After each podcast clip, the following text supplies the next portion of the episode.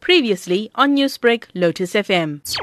Crime has uh, reduced a bit, but uh, now we're uh, having a lot of petty crimes where the guys are jumping over walls, stealing copper pipes, breaking into abandoned premises. Uh, schools have been vandalized and fans and desks and other items been stolen. So that's on the rise. The paras that's moving around, obviously some of them have been on lockdown, the others are roaming around freely. Now that people are and businesses are closed, no one around, these guys are breaking in and having helping themselves to whatever they can. You mentioned that fence hopping seems to be a major concern. We have people at home. So, what's your advice then to those at home? Maybe this could be an opportunity to upgrade their security, maybe a DIY method. Uh, for, yeah, that's true.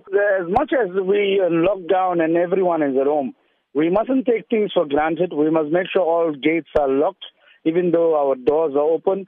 Gates are locked, driveway gates are locked. Keep yourself protected because as much as we are on lockdown, the crooks out there are busy seeking what they can find. Get family involved now that we're all at home. We got enough time on our hands. Let's clean up the yard. Remove things that we take for granted just lying around. That's valuables to these paras loafing around.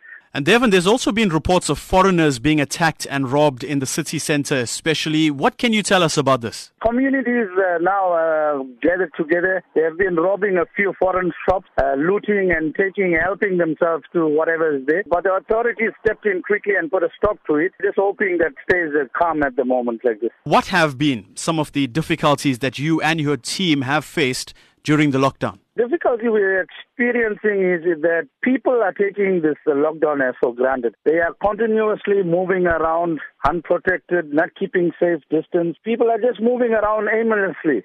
And that's becoming a concern because now that we got, uh, like I said, all these factories and businesses are shut, and the guys are now becoming inquisitive what they can steal, what what they can do for and get from out of this premises. So people need to report these guys loitering around to the local authorities, the security companies. They need to be stopped and put into places. We have shelters for guys like this.